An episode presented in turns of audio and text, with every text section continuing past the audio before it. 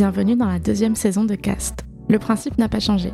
On reçoit toutes les semaines les personnalités qui font et défont la mode. Des talents, mais surtout des histoires de vie touchantes et inspirantes. Chacun leur tour, nos invités viennent nous raconter sans détour leur parcours, leur expérience et leur vision de l'industrie. C'est parti. I do not want to comment. Je me suis donné toutes les réponses dont j'avais besoin. Et la Fashion Week? Ils se mettent sur le trottoir, les fashion What It's fashion art. It is. Fashion is hard work, gritty, it's not glamorous. Okay, you know now les dés sont jetés. It's mean like uh, what can happen, you know? That's all. That's all. Entrepreneur social dans l'âme et esprit créatif, on a été très touché par le parcours de Mossy. Fondateur de sa marque éponyme et de la première école de haute couture, il est venu nous parler sans détour de son parcours certes semé d'embûches, mais surtout de rencontres, de jolies collaborations et d'espoir pour les jeunes et moins jeunes. Bonjour Mossy, Bonjour, Merci d'être avec nous. plaisir. tu vas bien Ça va, en ça ce va début janvier Ouais, super. Yes, l'année commence bien. On est tous pareils, t'inquiète. Je suis rush, pareil. rush, rush, mais ça va. Les vacances sont déjà bien loin, malheureusement. clair. Euh, moi, j'ai pas eu de vacances, moi. Ah bon, Ah, a encore pire. pire. Euh, bah écoute, euh, on, on aimerait bien que tu nous racontes ton parcours. euh, tu le commences où tu veux, de, de ton enfance, de l'école jusqu'à aujourd'hui. Voilà. Ok, cool. T'es d'où déjà? Dis-nous tout. Euh, alors, moi, je suis un natif de Paris, hein, euh, Ah, vrai du Parisien. 18e. Donc, déjà, je pense que cool. euh, ça a déjà influencé un petit peu sur ma vie. hein. Mm. Ouais, Quartier hyper cosmopolite. euh, mortel. j'ai, euh, je, je reste. je suis, euh, J'ai évolué jusqu'à 5-6 ans, je crois, là-bas. Mhm. Donc euh, l'enfance avec, tu vois, euh, les foyers, euh, la rue qui est juste à, au pied de l'immeuble. euh. Donc voilà, c'était euh, c'était cool. Ouais. J'ai toujours les souvenirs hein, de, de- Je m'en souviens quand je marchais avec ma mère euh, pour aller chez les cousins à euh, Aulnay-sous-Bois, tu vois, on traversait... euh, euh, quand tu de la chapelle à de la chapelle à comment s'appelle tout le couloir pour rejoindre le RERB Ouais, pour prendre tu le vois, B, tout ouais. ça c'est des, des paysages des couleurs moi qui me sont encore familières et ensuite je suis arrivé à Villiers-sur-Marne hein, dans le 94 Ok. Ok. donc là c'était euh, je quittais Paris bon j'étais dégoûté hein, euh, j'en pleurais au début Ah ouais, je- moi je kiffais ma vie de Paris et tout Ouais. Là, j'arrive, euh, la banlieue, de la verdure euh, partout. euh, je fais, waouh, c'est trop la petite maison dans la prairie ici. T'as fait, fait quoi Une zone pavillonnaire un peu, euh, Non, c'était un une peu cité. cool ou vraiment une cité? Ouais. Non, c'était une cité. Euh, Mais avec de la cité verdure, dans quoi. les années 90, mais oui, à cette Mm. époque, en tout cas, il y avait beaucoup de verdure. Bon, ce qui n'est pas trop le cas aujourd'hui. Ouais, c'est pour ça que je demande. euh, Mais euh, waouh, j'arrivais, tu vois, c'était c'était grand, c'était large. Et euh, bon, après, au bout de deux jours, je me suis vite familiarisé. Il y avait Mm. plein de potes maliens, vietnamiens, euh, il y avait de tout, tu vois. Toi, t'es de quelle origine? Origine malienne. Malienne, ok. Donc voilà, Une grande années diaspora. 80. Hein? C'est une grande diaspora. De ouf. Surtout du côté de Montreuil. Et euh, donc voilà, j'ai évolué à Villiers. Voilà, je vis une enfance euh, bon normale, hein, d'un gars de cité avec tout ce que ça englobe, euh, de l'autonomie très tôt, euh, Mhm. de la débrouillardise, des conneries, le Ouais, foot. t'es dehors, quoi.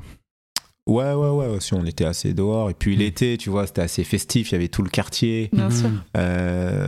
C'était ambiance euh, grand village, tu vois. Et, euh, et puis après, voilà, le collège, bon, les premières euh, conneries. Euh, dès la cinquième, je commence à sécher les cours et tout. euh, éviter les cours, t'avais pas révisé. Euh, pff, Une scolarité pas, pas, pas folle, quoi. non, moi Ou si- j'étais t'étais bon élève, élève, quand même mais euh, ouais, ouais, non, je m'en sortais, mais c'est juste que, voilà, des fois, euh, pff, Ah. quand je kiffais sur autre chose, bah, je me laissais vite détourner. Mhm. Puis j'étais à fond dans le foot à cette époque. Ah, J'étais un, j'étais un fada de foot. euh, T'as fait les croisés, dis- rassure-nous. non, non, non, je suis pas dans ce, ce Pas dans cette de- J'ai excuse-là. pas pu être footballeur parce que je me suis fait les croiser. Mais euh, supporter de l'OM. ah ouais, à Paris, c'est dur, ok. Ouais. Et euh, ouais, non, j'étais à fond dans le foot et tout. Euh, puis avec mes potes, nous, c'était ça, quoi. Jouer Mhm. au foot toute la journée. Rentrer Ouais, des cours, on jetait le cartable ou le sac à dos pour aller jouer au foot. Puis voilà, après j'arrive au lycée, BEP, etc. Bon, euh, bon délire. Puis c'est l'âge où tu, euh, bah, tu te construis. Enfin, t'es, t'es, t'es, euh, à l'avant-garde de la- du monde adulte en fait. Mm. Mhm. Donc c'est un moment de ta vie où tu peux vite dériver comme tu peux vite te projeter. Ouais. Mm. Moi j'étais un peu entre les deux. hein. J'étais euh, bon, j'étais un peu moins dans le foot à ce moment-là. C'est une période charnière, hein. tu, peux, tu peux louper ou prendre du gros retard sur ta vie, sur un mauvais choix. C'est- hyper dur cette période-là. hein. Moi, j'ai eu la chance que j'ai été, partagé sur, j'ai été partagé sur deux choses. Il y avait euh, la vie du quartier avec ce que ça englobait. C'était c'est Mm. l'âge où un peu tu représentes ton quartier. Mm, bien Ouais. sûr. euh, Une grosse influence des avec les fréquentations. quartiers euh, rivaux, voilà, et fréquentations et compagnie. Mais j'étais un peu dans deux mondes, moi. Il y avait mes potes avec qui on était à fond dans le foot et tout, euh, le futsal à un moment. Et euh, donc on kiffait ça, mais de l'autre côté, il y avait aussi voilà, les potes, euh, ceux avec qui tu partages tes premiers paquets de chips, avec qui, bon, des fois tu te caches dans le bâtiment parce que c'est que ton sandwich, tu vas devoir faire croquer à 10 personnes. Et, et c'est vrai quoi, les années lycée, c'était vraiment des années un peu décisives. Hmm. Parce que je sais plus si c'était l'année du bac ou en première, et j'ai failli finir euh, par la casse prison. Arrête. Ouais, et embrouille de quartier, cité et tout. euh, tu te retrouves mêlé à tout ça, euh, des histoires de plantage. euh, Ouais, ouais, ouais. euh, Là, on d'armes est dans quelles sortent. années Les années 2000. Ok. Ouais, les années 2000. Donc, si tu veux, ouais, une période. Après, j'avais la chance que par rapport à certains de mes potes, je savais m'exprimer. Ok. Donc, quand j'arrivais en garde à vue, euh, j'étais le mec qui, qui savait parler et tout. Et puis voilà, je savais dire, Eh, moi, j'entraîne les petits au foot, je fais ça, je passe. Je, je travaille avec mon BAFA et tout parce que Je suis éducateur. ouais parce que à cet âge-là si euh, des fois ça joue aussi sur des petits détails Ah, vous pouvez complètement. avoir fait la même connerie Mhm, bien sûr. celui qui sait pas s'exprimer il va au trou direct Mhm. alors que moi j'arrive à montrer que en fait je me projette aussi Mhm. Mm. et euh, donc ouais des périodes un peu charnières mais en même temps euh, bon c'était aussi l'époque où j'avais connu euh, les grands magasins Ah, des potes à moi plus âgés moi j'ai connu la mode c'est en piquant des vêtements tu vois donc euh, pendant des années Ah, il y en a, de- c'était ouais, c'était- c'était leur taf. Ah ouais, Ils c'était- travaillaient là-bas. Et du coup, euh, du coup, euh, bah ouais, par ces conneries-là, je découvre la mode. euh, puis je passe de hein. celui qui a envie d'être bien looké euh, à celui qui a envie de créer en fait. Mhm. Comment ça se passe cette transition? C'est quoi ton rapport à la mode quand déjà très jeune? Au départ, c'était pour être bien sapé. Hein. Ouais. Tu sais, quand t'arrives au lycée, tu vas avoir la cote. euh, C'était quoi ouais. le style un peu? Euh, Carré T'avais ou pas, ou pas du tout? Ah. T'avais ceux où euh, il n'y avait pas trop de sous, budget. euh, Bon, bah, ensemble Lacoste, euh, tu sais, le jean 501 euh, sablé, la veste en Mm. cuir chevignon. Un peu côté mafia qu'un free, tu Ouais. vois. De fou. De ouf. Et euh, tu vois, nous, le shopping, c'était pas les grands magasins, c'était porte de Clignancourt Mhm, Ouais. bien sûr. et, euh, ou Montreuil, tu vois.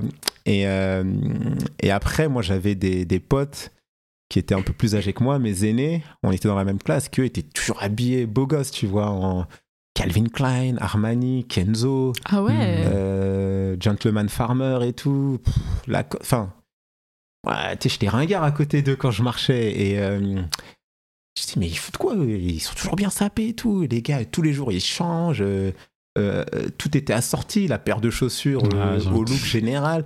Puis un jour, un ils pote m'ont avec eux dans les grands magasins. Et puis ceux-là, ils m'ont un petit peu montré leur truc. Je- Mhm. Je connaissais pas du tout. Je fais, waouh, c'est quoi ça? Mon cœur, il battait à 200 à l'heure. Je dis, ah ouais, on se fait serrer, mais moi, je suis mort, tout. Et puis un jour, je me suis décidé, je vais aller tout seul. mais merde, c'est énorme. Et euh, bon, les deux premières fois, c'était un peu chaud, tu vois. Ça a pas trop marché. Mon cœur, il battait. Je dis, Ah, je vais me faire serrer, c'est mort, je vais me faire tuer. Bon, j'ai réussi à sortir. La troisième fois, j'ai réussi. Et puis là, ouais, voilà, j'ai enchaîné, enchaîné. Aïe, une garde-robe de malade et tout. Mais après, au fur et à mesure, je suis passé à celui qui avait envie d'être bien sapé, à celui qui avait envie de créer des looks. Mhm. Parce que dans ma tête, je commençais à imaginer des looks. Ouais, je vais sortir ci, ça, ça. J'étais au lycée en. J'étais en première. Ouais. Et à ce moment-là, un jour, on nous demande en cours euh, quelle est. euh, faites une étude comparative de trois métiers dans un Mhm. secteur d'activité qui vous plaît Mhm. et faites une étude précise sur un métier. Mhm. Donc, moi, tout de suite, j'étais déjà à la mode et tout. Et puis, bon, ce qui se rapprochait de la création, bon, à l'époque, j'avais pas une grosse culture du vêtement ou du milieu de la mode, le stylisme. Mhm. Je commence à regarder et tout. Je fais, ah ouais, ce serait bien ça, tout. Et je dis, allez, c'est ce que je vais faire plus tard. Ouais. Donc euh, je commençais à aller regarder les, les livres, euh, les écoles de mode et tout. Tu vois les prix, tu dis ah ouais d'accord, c'est. Ouais, c'est un, ouais, cher. billet. Ouais, c'est pas Mais accessible. à partir du moment où je voulais ça, je me suis dit je vais faire ça. Mhm. Et là mon chemin il était tracé, il Dedication. était tracé. Donc euh, terminal, euh, encore focus sur cet objectif là. T'as ton bac? J'arrive à obtenir mon bac. Bah, l'école où je voulais rentrer, euh, c'était l'école euh, Mode Art. Ouais. Mhm. La responsable des admissions, elle m'avait dit clairement. euh, Pas de bac, pas de. Pas de bac, tu viens pas chez nous. Pas de bras, pas de chocolat. Ah là, ça. je peux te dire, je me suis, Ah, je me suis donné tous les moyens. Ah, Quand il y a la vraie carotte, que t'as ça. vraiment envie, tu te donnes tout. Ah, mais moi, je suis passé par tous les stratagèmes, hein, Mm. même euh, faire des petits trucs euh, Ah là là en là coulisses, mais il fallait que j'ai mon bac. Ah ouais, moi, j'étais un MacGyver euh, dans tous les domaines. Et j'arrive à obtenir mon bac, je rentre dans mon école, euh, voilà, je kiffe. euh. en plus, j'arrive à trouver un boulot à Zara en parallèle pour financer Ouais. mes études. Euh, Et tu, je- ça, tu rentres par dossier, excuse-moi. ouais, je présente un dossier. préparé un petit truc. Ouais, ouais, je me suis débrouillé à faire un petit truc, mais bon, après, ils ont vu que j'étais hyper motivé. Ouais. Et donc, j'arrive dans une classe où je découvre le monde et je me fais des amis qui viennent des quatre coins du monde. Ça m'a rappelé un peu le quartier, en fait. Mhm. Des gens de différentes religions, différentes origines, etc. Et, euh, et, euh, et du coup, bah, dans mon école, j'arrive, je me fais des amis qui viennent des quatre coins du monde. Euh, et puis, euh, j'avais des profs euh, qui m'ont transmis leur passion. Et euh, Donc ça commence bien. Bonne Ouais, expérience non, ça quoi. Tu, arrives là, mais tu kiffes quoi. Tu dis ah ouais, Ouais, c'est je ce à quoi je Après, c'est- m'attendais. C'est dur, hein, c'est beaucoup de boulot. Euh, Mm. moi, je faisais du futsal en même temps, je bossais à côté. Donc, c'était pas facile. mais, ouais. euh, ah ouais, c'était. Je dormais. C'est- En fait, je crois que là, euh, c'est là que j'ai commencé à être un vampire. à dormir tard, euh, pas le temps de manger la journée. Je crois que ça a commencé à l'époque des études. Et puis, euh, mais je fais que deux ans, je fais pas les trois ans, Ok. parce que j'arrive à décrocher un boulot chez Armani Ok. vendeur sur les champs et tout. J'étais hyper content. En plus, c'était un de mes objectifs. Ça. Je me suis dit un jour, il faut que je bosse pour Armani. Et euh, moi, je me projetais, je disais, ah ouais, si Armani a moyen, il faut que j'atterrisse dans les studios à Milan Mm. et tout. Et en même temps, euh, je gagnais bien. Mhm. Donc, euh, ça me permettait de rembourser un peu plus vite mon prêt. Et je me suis dit, bon, tant pis, je ferai pas la troisième année, mais je ferai des stages à droite à gauche. Mhm. Donc, je fais un stage à l'Opéra de Paris. euh, J'en mets. Je fais un stage avec une couturière indienne à Gare du Nord. euh, parce que moi, j'adorais les vêtements indiens, les saris, tout ça. Ouais. À un moment, je fais un petit stage avec un couturier africain de banlieue. Enfin, c'était une année où j'explorais un peu l'horizon comme un nuage. Un gars qui se promène un peu partout. J'étais curieux, en fait. Mhm. Et, euh, et puis voilà, après, euh, je pars un peu en Italie, 3-4 mois. Je crois que je fais mon premier voyage en Inde. Waouh. Wow, cool. Et, euh, et Porté par quoi Toujours tes voyages, c'est porté par l'envie de découvrir pour le vêtement ou c'est rien à voir? Alors l'Inde et l'Italie, c'est des pays coup de cœur en fait. Donc euh, Mm. c'était vraiment des pays où j'avais projeté de, de m'y rendre. Enfin l'Inde, je crois, c'est le, bah, c'est le pays où j'ai le plus voyagé. Enfin. J'essaie d'y aller une fois par an. euh. Moi, j'ai grandi avec les films indiens, tu vois, la culture Bollywood, Bollywood et etc. Et c'est vrai que chez les Africains, c'est euh, le cinéma Bollywood est très très présent. Mhm. Et puis je reviens à Paris et je me, décide de me lancer, Comme ça sur lancer le dans coup le grand bain. Je me projetais déjà en fait. Ok. Mais je me dis, allez, je me lance et tout. Et euh, j'ai la chance de rencontrer euh, le président de la Fédération de la mode et de la haute couture de l'époque, Monsieur Grumbach. Euh, je vais le voir avec des croquis, etc. Et puis il me donne ma chance, il me propose d'être dans le calendrier de la haute couture. Mais comment ça se fait tout ça? Comment ça se- C'est quoi C'est pur- Ouais. Ah oui, moi je suis un relou. je quelqu'un. euh, bah, avant de le rencontrer, lui, j'avais euh, lu le livre d'une journaliste de mode qui s'appelle euh, Janice Hamet. Ok. qui était considérée comme une des plus grandes journalistes à son époque. On l'a appelée la plume de Paris. Et elle avait écrit un livre qui s'appelle Cher haute couture. Et en fait, j'avais lu son livre. Et quand je l'ai terminé, la première chose que j'ai faite, j'ai fermé le livre, je dis, il faut que je la rencontre. Et euh, je tape son nom dans l'annuaire. Et je vois, je sais plus, une adresse avenue Montaigne. Ouais, je pense que ça doit être elle. Et j'appelle sur son fixe et ça décroche. Arrête. Et, euh, et elle accepte de me, elle accepte de me rencontrer. Incroyable. Et puis bah, cette personne-là, bah, c'est une très belle rencontre. hein. Et par la suite, elle me, bah, grâce à elle, euh, j'avais déjà essayé de rencontrer le président de la fédération, mais je pense qu'avec son appui, elle, ça a un peu accéléré le, le process. Et derrière, euh, donc il me propose ça, je fais ah ouais, truc de malade. À l'époque, je m'en souviens, je bossais avec une fille qui s'appelle Sarah, Mhm. que j'avais rencontrée quelques mois avant euh, sur le concours euh, que son école organisait, un concours de mode. La thématique c'était Bollywood en plus. Ah, trop drôle. Donc j'ai été sélectionné, bon, j'étais content et tout. Donc c'est une personne qui m'aidait à l'époque, Ouais. qui s'était beaucoup investi euh, pour me soutenir, etc. Et tu vois, on était jeunes, insouciants. Et euh, j'ai cette opportunité. En gros, j'ai deux mois et demi ou non, deux mois, je crois, ouais, deux mois pour créer une société, organiser un défilé et créer la collection. Wow. Puis j'ai cru que j'allais être capable de faire tout ça. J'étais un peu ouf à l'époque. Ouais. plus Mais des fois, c'est là qu'on fait les, les, les, les plus gros jumps, c'est parce qu'on se rend pas compte de ce que ça implique. Donc, tu y vas de toutes les manières. Ah, Tu te j'ai rends pas compte en fait de ce que c'est. Enfin, pendant deux mois, j'ai pas dormi. hein. C'était pff, des nuits blanches de malade, à courir partout, entre créer la société, euh, euh, faire la collection, sachant que j'avais pas un réseau de compétences techniques autour de moi, j'avais Mm. pas un réseau au niveau des fournisseurs très poussé, etc. Puis en plus, je voulais faire un défilé dans une église, fallait trouver l'église qui accepte et tout. Et puis je m'étais fixé ce challenge-là, donc fallait absolument que je le C'est réussisse. sérieux, ouais. Enfin, j'ai réussi à tout faire, mais je me suis planté. Parce que j'étais pas prêt en fait, j'étais pas assez euh, armé. Quand tu dis ça. tu t'es planté, ça veut dire quoi pour toi? Bah, j'ai réussi à tout faire, sauf que c'était pas fait de la bonne façon. Ouais. Quand tu rentres dans la cour des grands, faut être prêt. Mais c'était quoi l'enjeu? Ah bah l'enjeu c'est que tu présentais. Bah finalement j'avais pas présenté dans la haute couture, mais sur la semaine du prêt-à-porter qui se déroulait quasi un mois après. Ouais. Me donnait un petit peu de répit en plus, mais c'est pareil, tu vois, tu défiles à côté de tous les grands noms et tout. euh, certes, c'est une grosse opportunité qu'on te donne, mais il faut être prêt en fait. Ça, il y en a, ils arrivent à ça. euh, après, moi j'avais jamais travaillé dans une maison avant ça. Mhm. J'ai jamais gagné un concours. Ouais. Donc en fait, j'arrivais un peu en terre inconnue. Quand je dis en terre inconnue, c'est par rapport à l'expérience. Mhm. Et euh, donc, bon, les choses, c'était trop bricolé en fait. Mhm. Et puis quand tu organises un défilé de mode et que tu as 0 euro de budget, c'est un challenge de dingue, quoi.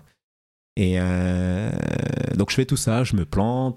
Après, tu rames, tu rames, des années de galère.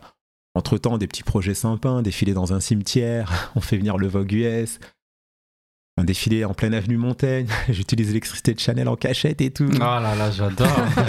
Ça tue. Et, euh, mais des années dures, hein. je bossais avec Ouais. une amie chinoise, euh, Zen, qui était euh, une amie rencontrée sur les bancs de l'école.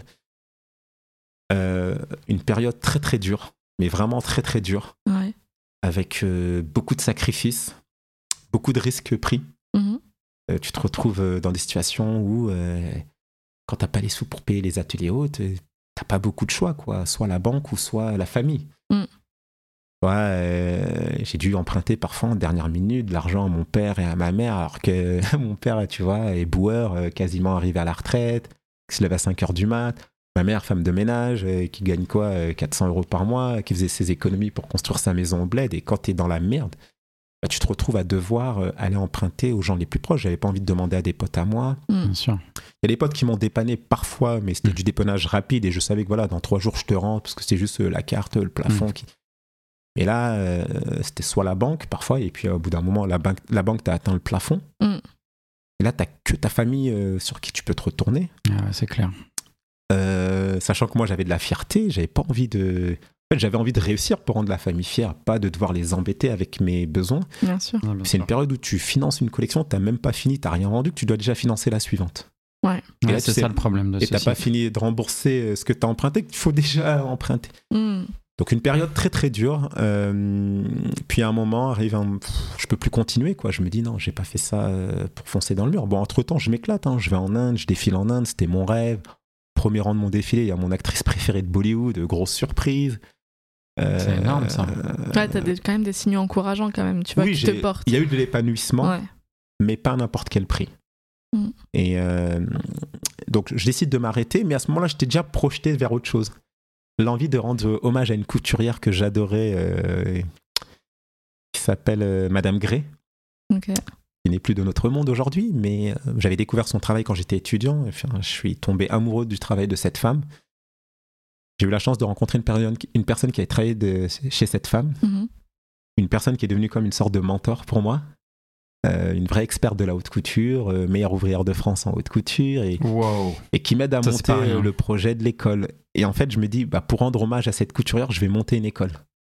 Et on va former des gens euh, à la haute couture, etc.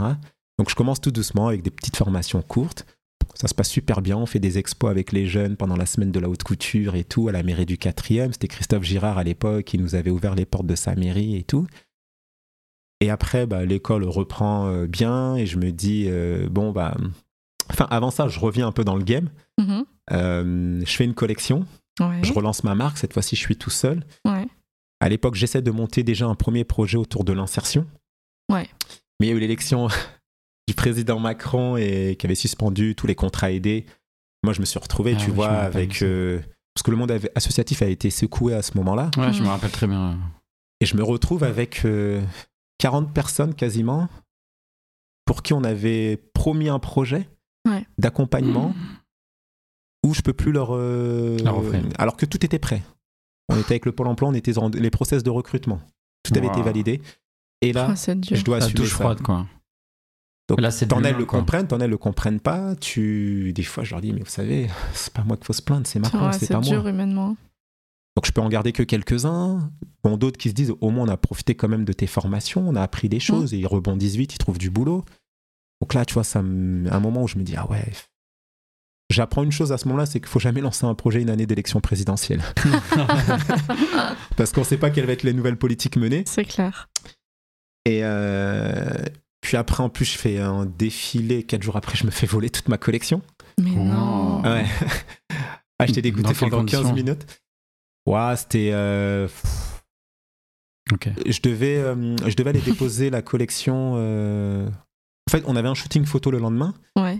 J'étais parti aider quelqu'un la journée. euh, je sais plus c'était pourquoi. Je devais finir l'après-midi. Finalement, ça m'a pris toute ma journée. euh, je finis hyper tard. Et quand j'arrive, je devais ranger la voiture euh, dans le parking de, privé de ma sœur avec tous les vêtements dedans pour que le lendemain matin, je vienne de récupérer. Mm. Sauf que je suis rentré tellement tard, ma sœur s'est endormie, je voulais pas la déranger. Puis j'allais pas à 1h30 du matin me trimballer 15 ouz à faire des allers-retours. Je me dis, bon, soit la voiture, je la gare au pied du quartier dans une résidence privée euh, au pied de chez ma sœur, ou soit je me gare dans le quartier.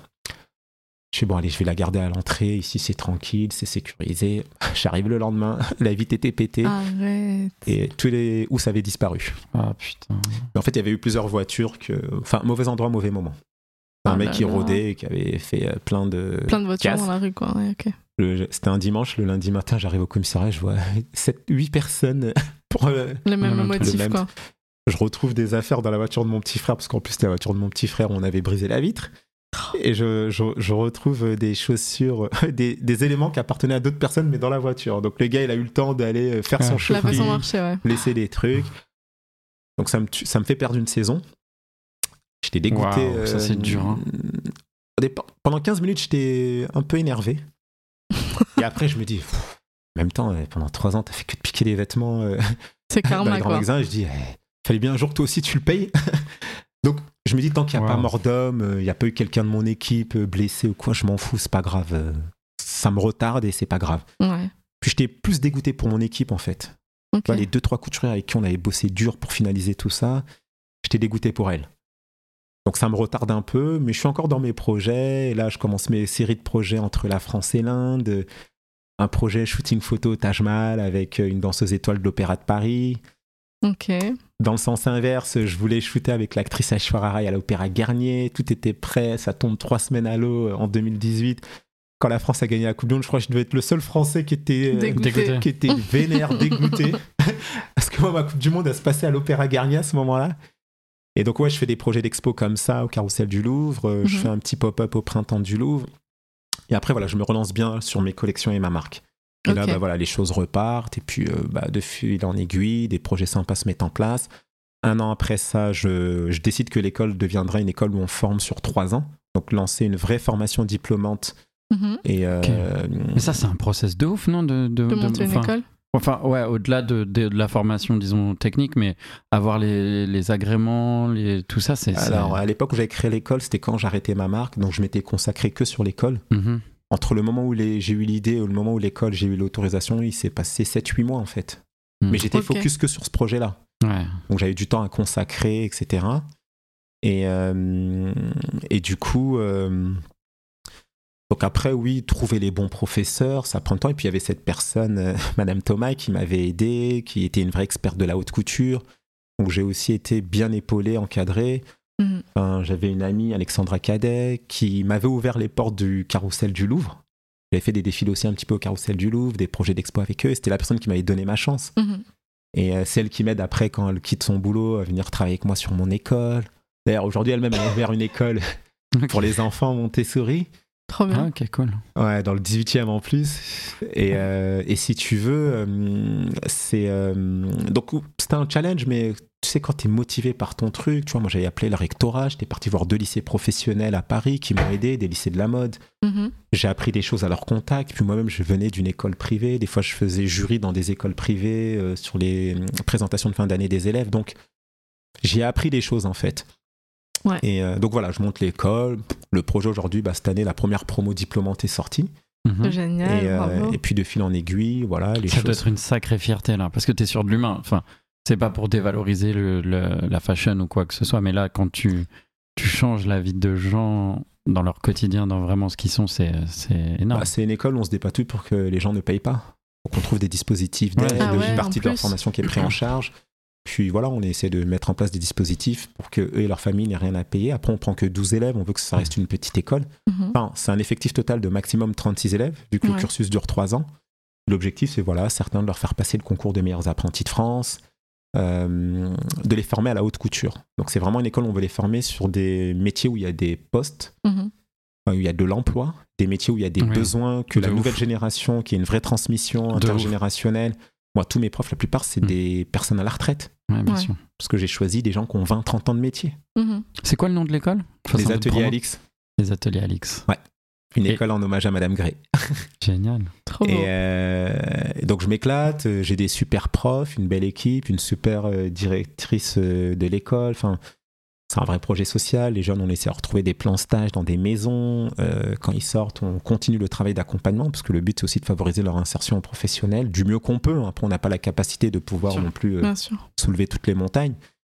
Et puis à côté, la marque s'est développée, des choses sympas se sont mises en place, euh, des collaborations sympas comme avec La Redoute, euh, Ouais, Sylvette j'ai. Lepêtre qui nous avait invités. Euh, puis voilà, j'ai- je fais des expos sur les murs des quartiers. Euh, on a fait ça à la Goutte d'Or, Trop bien. euh, dans mon quartier, les autres nous. Ah, je crois que j'ai vu le truc de la goutte d'or. Je l'ai vu passer. J'en ai fait plusieurs en fait, expos. Ok. Une fois c'était avec les jeunes du quartier euh, qu'on avait pris en photo. Moi, c'est celle-là que j'ai vu. Et on avait exposé bah, les jeunes du quartier. Ouais. J'avais fait ça sur deux quartiers, euh, les autres nous à Vidé-sur-Marne et la Goutte d'Or dans le 18e. Ouais, vraiment chez toi, quoi. Ouais. Des endroits qui te sont chers. En plus, c'est mon, ouais, c'est mon itinéraire, Ouais, c'est ça. le 18e et le 9-4. Et, euh, et après, euh, je fais une expo qui s'appelle Mouvement, où c'est en collaboration avec un calligraphe, Hassan Massoudi, Ok. plus une danseuse étoile de l'Opéra de Paris et un danseur hip-hop, Ok. et des citations de deux plumes du quartier. Euh, une amie, Ilham et Adama. Un pote avec qui on avait créé un livre qui s'appelait Les Gars de Villiers. Il y a Ok. 10 ans, on avait créé un livre pour parler un peu c'est quoi la vie dans un quartier, comment on grandit, euh, tout ce qu'on a fait, les conneries et tout. C'est trop stylé. Donc là, lui, comme c'était la plume du groupe, je dis bah, pour cette expo, j'aimerais que ta plume vienne euh, mettre des mots sur l'idée du mouvement. Donc il y avait le mouvement à travers l'art et la calligraphie de, de- de Hassan Massoudi, Mhm. L'art du mouvement à travers les deux danseurs, Mhm. un danseur hip-hop, une danseuse étoile, et l'art du mouvement par des mots, enfin le mouvement à travers les mots, Ouais. les mouvements de société, les mouvements urbains, etc. Puis là récemment, on a fait une autre expo, c'était avec euh, un artiste coréen qui travaille le charbon. Des portraits de femmes euh, avec une, euh, une photographe, Céline Sarr, qui a fait des portraits de femmes qu'on a appelés les charbonneuses. Parce que l'ex- l'expo s'appelait Ça charbonne. Et je voulais mettre à l'honneur les gens qui ont charbonné pendant le Covid. Ah, Donc c'était une assistante sociale, une femme de ménage, une gardienne d'immeuble, euh, une personne qui avait attrapé un cancer pendant le Covid, euh, une étudiante en, en école d'infirmière, une autre qui avait bossé en maison de retraite. Enfin, je voulais vraiment mettre à l'honneur des gens qui pendant le Covid ont vraiment charbonné. Et puis on a pris des extraits de Sefiu. Trop Ça, ça, cool. ça, ça, ça. voilà, le CCC, tu l'as euh, en citation. Et à chaque fois, tu avais un, pareil, un triptyque avec une œuvre de l'artiste coréen, un portrait d'une de ses femmes, photos et euh, des, euh, des textes de ses Les films. punchlines de Seth. Exactement. Ce que j'ai adoré dans ce projet, c'est la rencontre entre euh, de mettre à l'honneur des femmes qui méritent d'être mises à l'honneur avec une articulation artistique où tu avais la rencontre entre un artiste contemporain coréen Mhm. Qui est représenté par une des plus grandes galeries d'art, euh, la galerie Perrotin, qui croise l'art de Sefiu, tu vois, l'art du Mhm. 9-3. C'est génial. Et moi, j'aime bien faire des regards croisés comme ça. euh, tu vois, la France et l'Inde, je valorise le patrimoine culturel artistique des deux pays. Euh, au niveau de la banlieue, je fais des projets où euh, bah, un artiste de banlieue peut rencontrer un artiste du Marais, enfin, e- exposé au Marais. Trop stylé. Donc, c'est aussi, les choses que je fais en dehors de la mode. Enfin, la mode a un lien dans mes projets, mais il n'y a pas que ça, en fait. Ouais. Donc voilà, aujourd'hui, si je dois t'expliquer un peu c'est quoi mon parcours, ma vie, c'est dans ce Et tout ça. long monologue que je viens de vous expliquer. Puis avec d'autres projets, là on vient d'ouvrir une galerie d'art éphémère au Carrousel du Louvre. Ouais. euh, un pop-up au printemps, et puis voilà, on se projette sur d'autres projets à venir, et, puis on s'ennuie pas. Mais c'est beaucoup, beaucoup, beaucoup de travail. Ouais, Ouais, c'est bah une oui, grosse c'est- actu, c'est un gros, c'est un gros parcours. Hein. Ouais, c'est beaucoup de, beaucoup de projets en vrai. Ouais, bah on est une marque très collaborative en fait. Ouais. Euh, Ouais, ça se sent. Mais des projets euh, de cœur, enfin, vraiment des coups de cœur. Moi, chaque collection, je fais une collaboration avec un artiste par exemple. Ouais. Donc, et chaque expo que j'ai fait avait un lien avec euh, l'artiste avec qui j'ai collaboré. Là, par exemple, la dernière collection qu'on a faite, c'était une collaboration avec un artiste malien. Ok. On a fait venir du Mali un jeune artiste peintre, Ibrahim Balo, que j'avais rencontré il y a trois ans ou quatre ans, dans le cadre d'ateliers qu'on faisait avec euh, euh, une amie Ilham, hein, avec qui on a fait l'expo Mouvement, qui nous Mhm. avait emmené au Mali. Elle avait monté un projet en partenariat avec l'UNICEF, etc. Et euh, on faisait des ateliers à des enfants de Bamako. Trop Et on avait aussi fait la même chose dans la Médina de Rabat. Donc Ah, euh, c'était un peu un festival, une sorte de euh, caravane de la culture pour nourrir la paix. Et c'était plein d'enfants de différentes régions du Mali qui se retrouvaient à Bamako et on était voilà plein d'artistes différents, la danse, la musique, le cinéma, le théâtre. euh, et on leur faisait des ateliers pendant 4-5 jours. Mhm. Et j'avais rencontré cet artiste malien Ibrahim Balo parce qu'il faisait partie des artistes locaux qui euh, voilà, font un vrai travail de transmission, d'initiation de la peinture, de l'art aux enfants des rues de Bamako. La transmission, c'est une valeur qui, qui, auquel tu as l'air d'être très attaché. Alors, c'est même, au départ, c'était même pas l'idée de la transmission, c'était plus le partage. Hmm. J'aime partager mon univers, mon monde avec des gens. Et puis, euh, mais ça se fait aussi par de la transmission. Mm. Et euh, donc, on invite cet artiste malien qui se fait connaître à la Fashion Week. Un peu dégoûté, on devait faire notre défilé dans un foyer. Ouais. Parce que on choisit souvent aussi des lieux de défilé, euh, c'est atypique, hein. Ah ouais. Mhm. Père Lachaise, euh, Ouais, l'église l'église. Saint-Pierre de Montmartre, avenue Montaigne en pleine rue, et ça on l'avait fait avant que les Champs-Élysées accueillent des défilés de mode, quoi. Mhm. Euh, enfin, J'aime aller vers des lieux inédits. On en avait fait un, c'était au siège social de Paris Habitat, un bailleur social. Mhm. Ce qui faisait écho un petit peu bah, le fait d'avoir grandi dans un quartier, euh, Trop dans des quartiers HLM. Je dis, bah, c'est bien d'emmener la mode au siège d'un bailleur social. Et, euh, et puis la dernière collection, une collection inspirée du Mali, mon pays d'origine. Notre collection était 22, là, qui sortira bientôt.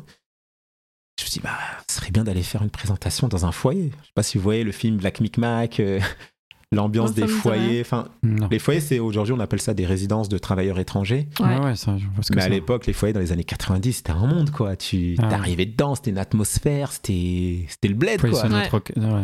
Et bah, je voulais emmener la mode dans un lieu comme ça, tu Ça vois. serait stylé ça. Donc, euh, idée. notre idée, c'est voilà, d'être assez atypique, de, de, de faire des choses un petit peu différentes. euh. Ouais, t'as un gros ancrage social aussi. hein.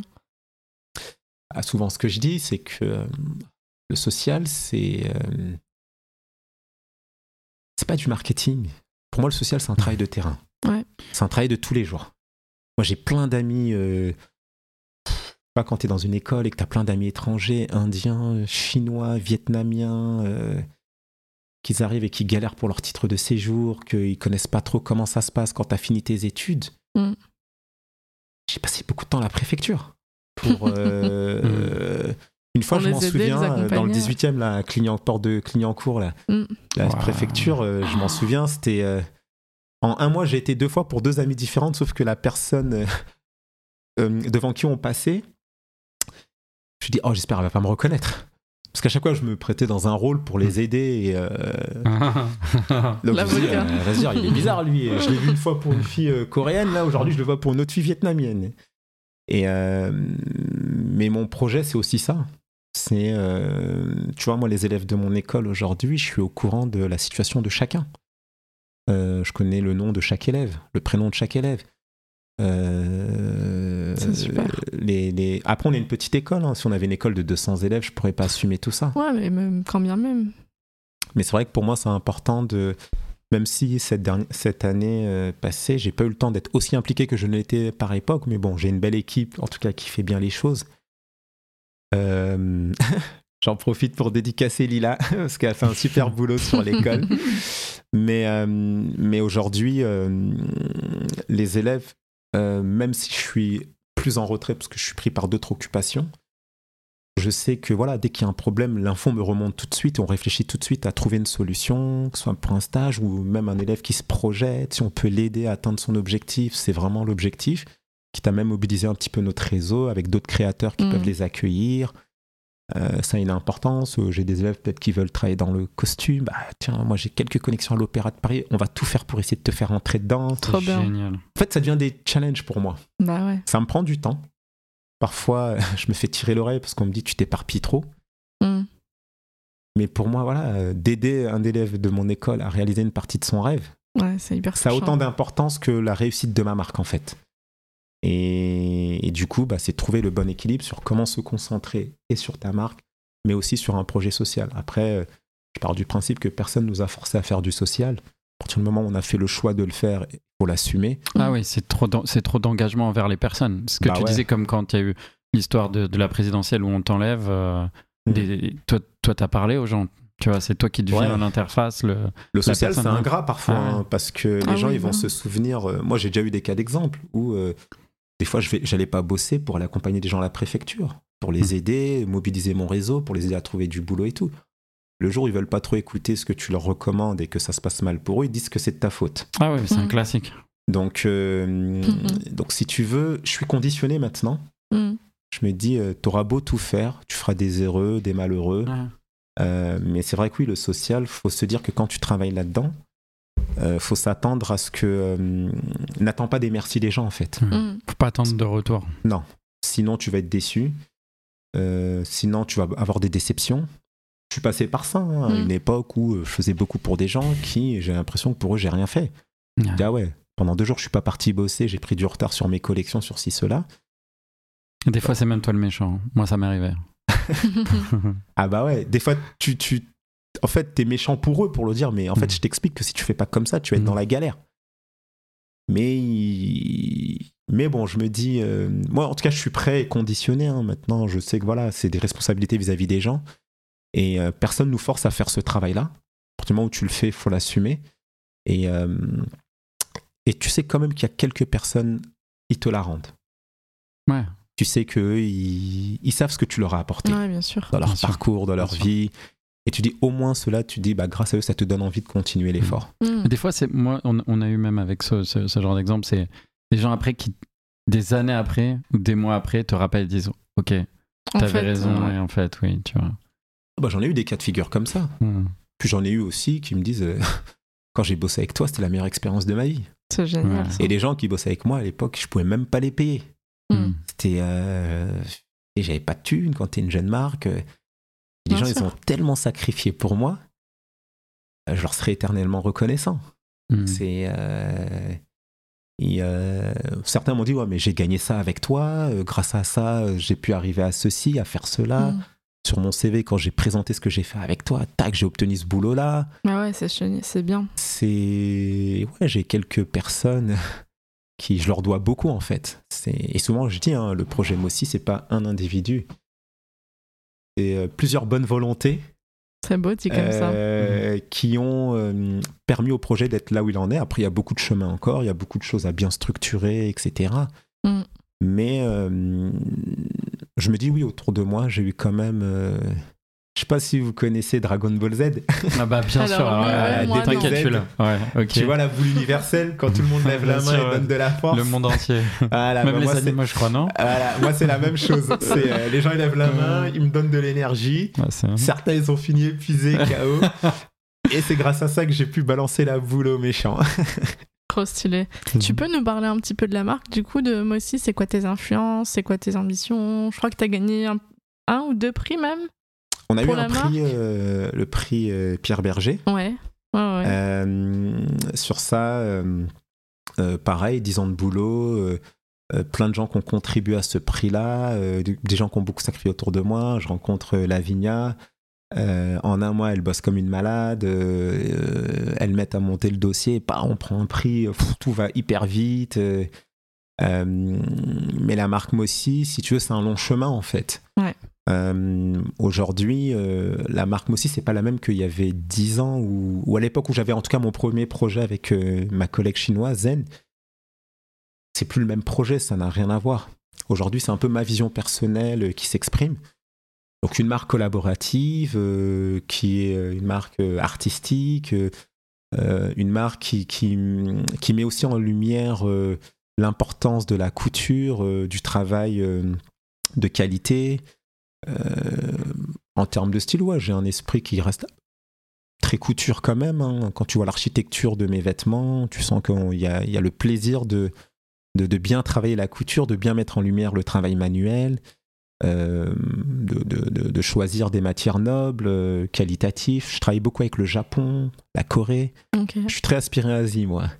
Et, euh, et en fait, euh, déjà, chaque collaboration avec un artiste me donne un peu un chemin Ouais. de marque à construire, enfin un chemin de collection. Mhm. En tout cas, ça m'influe. Et, euh, et puis derrière, voilà, l'idée c'est d'être une marque haut de gamme qui fait du Made in France, parce qu'on fabrique tout ici. En termes d'éthique, on essaie d'être une marque voilà, qui, va être, qui va avoir un impact social sur en tout cas des premiers territoires, soit Paris ou le Val-de-Marne. Euh, Aujourd'hui, on se projette pour un peu mieux structurer les choses, euh, pour avoir des accompagnements d'experts, pour nous aider à grandir. Euh, après, j'ai un projet qui est plus large qu'une marque. On va être une marque qui a une parole aujourd'hui, qui va installer peut-être des messages. Moi qui est issu d'un quartier, qui est grandi, qui a été confronté à tout ce qui concerne voilà, les problèmes de drogue, ceci, cela, les embrouilles de quartier, le rapport compliqué entre euh, le quartier et la police. Si demain on peut être une marque qui a une utilité pour montrer autre chose aux jeunes et leur dire crois en tes rêves, euh, donne-toi les moyens, ne sois pas fataliste, bats-toi pour réussir. Euh, que notre marque, elle s'adresse à aussi des gens qui, à, travers qui on peut raconter une sorte d'ascension sociale. Moi, je fais que de la femme pour le moment, et quelques pièces unisexes parfois, mais sinon c'est focus femme. J'ai envie que ma marque, par exemple, elle soit portée par autant euh, la femme euh, qui habite Paris, euh, une Parisienne qui porte du Mossy, avec tout ce que Mossy raconte, autant par une femme qui est issue de la banlieue, de la diversité comme moi, et qui a un vrai engagement associatif. Ou, moi, par exemple, l'image que j'aime, quand on me dit c'est qui, c'est quoi la femme Mossy, je dis c'est un peu une nana qui a mon image. C'est quelqu'un qui sort, qui est issu de la diversité, qui vient d'un quartier prioritaire et qui a fini directrice d'une galerie d'art dans le Marais. J'adore. Donc c'est, ça raconte une histoire en fait. Mm. Et euh, qui peut être habillée de manière très élégante, couture, qui aura sa petite paire de Stan Smith euh, qu'elle va porter. Et euh, donc oui, la marque Mossy, c'est une marque qui... Enfin, il y a la marque et le projet Mossy. C'est Mm. deux choses qu'il faut bien distinguer. Et euh, aujourd'hui, le projet Mossy, voilà, c'est projet avec une dimension, une démarche sociale, une certaine éthique. Euh, là, on travaille des projets autour du développement durable, Mhm. euh, mais des projets. En fait, j'aime pas faire les choses par opportunisme. Non, mais on sent que tu es très sincère dans ta démarche. Si demain on me propose le projet qui me permet d'arriver sur un marché où il y a une vraie tendance et des vraies opportunités business, je vais le faire parce que j'ai sur la table le projet qui me dit tu peux toquer à cette porte-là maintenant. Mm. Mais de faire les choses euh, par opportunisme business, j'ai un peu du mal parce que bah, moi je marche au coup de cœur en fait. Ouais, à la sincérité. à la sincérité, au coup de cœur. Et euh, donc euh, voilà, c'est un peu aussi mon paradoxe, c'est que parfois le gars, on lui dit, mais ton business là, il faut vite le faire décoller maintenant. on dit oui, d'accord, d'accord. J'ai quelques problèmes euh, sociaux à résoudre aussi pour ceci, cela, parce que bon, faut pas se mentir. hein, si tu veux réussir, ne pas dépendant que des aides ou des partenariats euh, publics. Mm. C'est bien d'avoir un business costaud qui te permet de faire un travail social de manière un peu plus indépendante. Ouais. Toi, c'est une ambition pour toi d'avoir peut-être un investisseur ou c'est quoi tes. hum, Un investisseur, non, parce que j'ai envie d'avoir la liberté d'agir comme je l'aimerais. Ouais. Des partenaires commerciaux, là, oui. Quand tu entends partenaire commercial, c'est quoi? C'est les distributeurs Des distributeurs, mais même un partenaire qui vient, fait du branding autour de notre marque, par rapport aux valeurs de notre marque, qui a envie d'associer son image avec nous, donc qui va venir, on va définir un projet ensemble, il va nous donner des moyens, donc il va investir un petit peu dans ce projet, en investissant dans ce projet, il investit dans notre marque aussi. Mhm. Et en contrepartie, on va réaliser des actions ensemble, et lui s'y retrouve en termes d'image, ou peut-être en termes de prestations de services qu'on va lui fournir, etc. Donc là, on développe des partenariats avec des enseignes comme Courir. On a fait des collaborations à deux reprises avec La Redoute. Ouais. Euh, Il y a le printemps euh, qui nous a donné notre chance euh, en ouvrant un premier pop-up physique. On est vendu sur printemps.com. Euh, on a eu des rencontres récemment avec les Galeries Lafayette. Euh, donc voilà, aujourd'hui, il y a des, hum, des, des partenaires commerciaux pour de la distribution, mais euh, l'objectif, c'est aussi, ça peut être des PME, des entreprises qui ont envie de confronter un petit peu l'image de leur entreprise à la nôtre, Mhm. avec toutes les valeurs qu'on incarne, les cases qu'on coche en termes de, de valeurs, d'éthique. Et euh, bah, pour moi, c'est des super deals qui peuvent remplacer euh, un investisseur. Complètement. Ouais, c'est win-win. Complètement. Voilà, et j'ai plus de liberté. Enfin, j'ai pas envie que ma marque dépende de la bonne volonté. Ouais. Enfin, je veux pas que le robinet de- il dépende de la bonne volonté ou de l'émotion d'un investisseur ou de, de mon banquier. Hmm. Donc euh, aujourd'hui, j'ai des partenaires publics qui depuis 4 ans nous soutiennent, euh, apprécient notre travail, euh, grâce à qui j'ai pu initier les choses. Après, c'est pas facile, c'est c'est pas des conditions faciles Mm. parce qu'on est un peu entre deux, Le on est sur deux deux chaises. aspects. Voilà, on a le cul entre deux chaises, entre le monde associatif et tout ce que ça en- englobe, et le business. Mm. Donc, faut essayer d'articuler quelque chose qui est peut-être un nouveau modèle qu'on est en train de construire. Et euh, mais c'est un challenge qui est, qui est sympa, mais qui, qui, est, qui est fatigant quand même.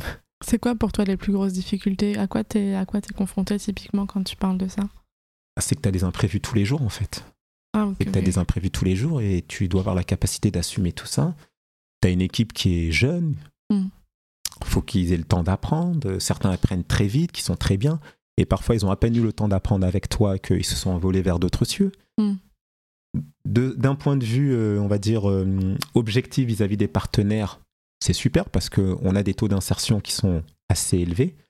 Mais de l'autre côté, sur le développement de ton projet, de ta marque, bah, tu as beaucoup donné pour former quelqu'un Ouais. qui après s'en va. Ouais. Après, c'est pas plus mal parce que bon, c'est des gens quand ils s'en vont demain, euh, quelqu'un qui peut aider une autre personne de mon équipe actuelle euh, à rentrer dans telle maison, il le pistonne ou quoi, bah, c'est un cercle vertueux. Donc il y a aussi, enfin moi je regarde plus loin que le présent. ouais. je me dis. euh, Parfois, des gens qui ont bossé avec moi, c'est peut-être eux qui vont ouvrir la porte à d'autres personnes que je veux aider.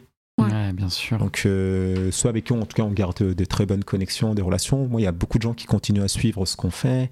Certains qui me contactent pour me dire euh, pour l'aide que vous nous avez apportée, j'en dis- aujourd'hui, j'ai envie d'aider la structure euh, euh, de mon côté. Euh, Génial. donc, c'est euh, Ouais, c'est vraiment, vraiment la recherche de ce, de, de ce cercle vertueux, quoi. c'est comme un écosystème, en fait, Ouais, qui est euh, voilà, avec un cercle vertueux autour. Après, euh, c'est pas toujours facile. non Euh, Non. Il y a du management humain. euh, Des fois, tu es amené à prendre dur. des décisions. Puis quand tu es un créatif, t'as pas envie de te prendre la tête avec toutes ces histoires-là, mais en même temps, tu dois le gérer parce que. Qui d'autre sinon Mais euh, je me dis, aujourd'hui, voilà, on est dans une phase aussi de construction et de stabilisation. euh, voilà. Je pense que j'ai une superbe équipe actuellement. Et c'est des gens en qui je crois beaucoup. Trop cool. Super Ouais, c'est génial, ouais. Tellement inspirant. Franchement, Bon, merci, franchement, merci pour ton temps. Je sais Ouais, que t'es un merci petit peu pressé, donc on va Partager. pas. euh, Ah bah, c'est te merci pas à plus. vous euh, de nous avoir euh, accueillis. Avec Et, plaisir. euh, et puis bon, bah, en espérant que notre petit témoignage permettra à des gens de, ouais, que ça les aide ou ça les réconforte, Ah, je ceux qui sûr. sont dans des moments difficiles, Je pense, ouais. qui ne baissent sûr. pas les bras et qui se disent, euh, bah moi aussi aujourd'hui s'il en est là, et pourtant il n'a pas encore euh, réussi totalement. hein, je- Mais je suis passé aussi par des moments où tu sais, t'es dans l'erreur et t'as la tête collée contre la vitre et tu réfléchis, tu dis, C'est un clip merde. de RB ta vie. Ouais, tu vois, euh, Sholahama, Ouais. euh, Je te, je te disais bah, merci, mais on finit juste sur euh, cinq petites questions euh, Ouais. gimmicks euh, auxquelles tu essaies de répondre un peu tac plus légère, du coup. Plus léger, Ouais. ouais. On va Euh, détendre l'atmosphère. Le... Est-ce que tu peux nous donner le meilleur conseil qu'on t'ait euh, donné? Waouh. Ah, le meilleur conseil qu'on m'ait donné? Ou que tu as envie de donner ton moto tu vois? Alors, euh, j'en ai pas énorme. Enfin, j'en ai tellement que je. Mais s'il y en a un qui me, qui me revient vite là, c'est, tu sais, la journaliste que je t'avais dit que j'avais lu son livre et je l'ai Mm. appelée. Après mon premier défilé, euh, elle m'avait. euh, après mon premier défilé, elle m'avait. euh, je l'avais appelée hein, pour dire bon, bah, Janie, échec total, j'ai fait que de la merde. Enfin voilà, je me suis loupé et elle m'a dit. euh, je crois, elle m'avait envoyé un mail en plus. Elle m'a dit. euh, elle me dit mon petit gars ne baisse pas les bras. Jean-Paul Gaultier à son premier défi, à ses premiers défilés, il y avait personne. Ouais, euh, c'est bien d'entendre ça hein, parfois. Mm. Euh, est-ce que tu as un talent caché? Un talent caché? Ouais. Bah, j'avais un talent à l'époque où je te l'ai dit, je l'ai un peu expliqué tout à l'heure, j'étais très doué pour la faire à l'envers au vigile des grands magasins. La filouterie. Ok, ok, ok. C'est quoi ton guilty pleasure? Bon, Guilty pleasure, un plaisir coupable, un truc que t'assumes pas trop de kiffer? un truc que j'assume pas trop de kiffer? Alors, ça, mes potes, ils vont se foutre de moi euh, parce qu'ils étaient dans le même sac que moi, mais à chaque fois, on se renvoie euh, l'appareil. Jeune, on était un peu des fans des boys band. Ah, t'en as un, t'en as un ou pas? Qui? T'as un boys band en particulier ou pas forcément? Ouais, je vais, je vais, je vais l'avouer, mais j'espère que les personnes avec qui je me clash et ils vont pas écouter ce podcast, c'était les Warzapat. Ah yes Bah oui, classique, classique, classique. Et aussi les comédies musicales. Ah, mais ça, c'était les grosses époques aussi. Ouais, les années, les années qui est, 2000, il y avait plein de trucs. Roméo et Juliette. euh, Bossu Notre-Dame, ces euh, trucs-là, Voilà, les. Dix Commandements, ouais, on était. euh, avec Ah, mes potes, tu vois, tu vois, au quartier, tu peux pas trop dire ça devant tout le monde. Non, Alors, non, tu sais, que- en fait, t'en as plein dans le lot, ils kiffent ça, mais Dans en cachette. Euh, c'est quoi l'emoji que tu utilises le plus? Les L'emoji que tu utilises le plus Les mojiques, c'est-à-dire. L'emoji. Tu sais, euh, Ah, sur ton l'emoji. téléphone. Waouh. Pff. Euh, pff, c'est un peu le mort de rire, quoi. Tu sais, Ouais. le truc, euh, parce qu'avec mes potes, on a des groupes WhatsApp où on se raconte tellement tout et n'importe quoi. ça pleure de rire. Enfin, pendant le Covid, c'était une époque où, voilà, on, faisait que de se vanner, en fait. C'est bien de la bonne humeur. Ouais. Le dernier compte Insta que t'as suivi, ou si t'as un compte que t'as envie de recommander parce que t'adores le contenu euh, Waouh, tu demandes à quelqu'un qui suit les réseaux sociaux réseau de manière. euh, je le fais parce que bon, je dois partager des choses, etc. Si je dois dire un compte Instagram. euh, qui t'inspire ou qui te fait rire, tu vois, un truc euh, que t'aimes bien, quoi. En fait, il y a deux personnes qui, euh, malheureusement aussi, ne sont plus de ce monde. Oh, Et c'est vrai que j'aime bien partager des trucs d'eux. Et enfin, je suis pas quelqu'un qui, tu sais, quand il y a des décès, qui va partager, qui fait des trucs Mm. un peu de masse et tout. Je suis pas trop fan de ça. Mais il y a vraiment deux personnes où j'aime, euh, j'aime, euh, en tout cas, quand je vois des trucs passer sur eux, ça m'interpelle, ça me donne envie de le partager. C'est une personne qui s'appelait euh, Ali euh, Benat, qui ouais. était un milliardaire, euh, millionnaire euh, australien d'origine palestinienne, et qui, quand on lui a diagnostiqué un cancer, il a décidé d'aller faire euh, du, de l'humanitaire en Afrique. Il a beaucoup, beaucoup œuvré. Ouais. Et en fait, il considérait sa maladie comme euh, un cadeau de Dieu pour, euh, par rapport à la vie luxueuse qu'il menait, Mm. en se disant bah, Dieu m'a peut-être donné un message aujourd'hui qui est que j'attends autre chose de toi. Donc euh, il y a Ali Benat et euh, Leila Janna, qui était un peu la femme, euh, le business model qui m'inspire le plus. Et c'était une personne, son mot d'ordre, c'était euh, bah, pour combattre la pauvreté, c'est pas par la charité, mais c'est en créant de l'emploi. Donc pareil, Yes. qui a hum, œuvré en Afrique, une femme qui, elle toute seule, a aidé plus de 50 000 personnes. Waouh. Et euh, ouais, c'est eux, je Ah kiffe ouais. partager des choses sur eux parce que pour moi, c'est important que C'est très, très important. les gens découvrent euh, que ces gens-là, par leur travail, surtout Leila Janna, du fait qu'elle elle était dans quelque chose proche de la mode aussi, hein, les produits beauté. Mhm. Et pour moi, elle a réussi à prouver qu'on peut faire un vrai travail social tout en faisant euh, du business. Ouais, bien sûr. C'est vraiment ton combat à fond. Ok. Euh, et enfin, je termine avec la dernière question, la tendance mode que t'as jamais compris. Un truc qui te semble complètement fou. Alors là, je vais dire, il y en a tellement de choses dans la mode que je comprends pas. je pourrais même pas t'en dire une parce que je m'attarde pas trop. euh, Bon. je m'attarde, pardon, je m'attarde pas trop sur euh, les tendances. Euh, je, moi, je crée vraiment à l'émotion en fait. Ouais. Donc, euh, pff, je vais te dire, est-ce qu'il y a une tendance qui, Un truc que tu peux vraiment pas, quoi. Par exemple, le porno chic, c'était pas du tout mon truc quoi. C'était à une époque, mais c'était pas mon truc. Ok, ok, ok. Bon, bah super. Encore merci. Encore pour merci ton pour temps. ton temps et ton, C'est super. et ton plaisir.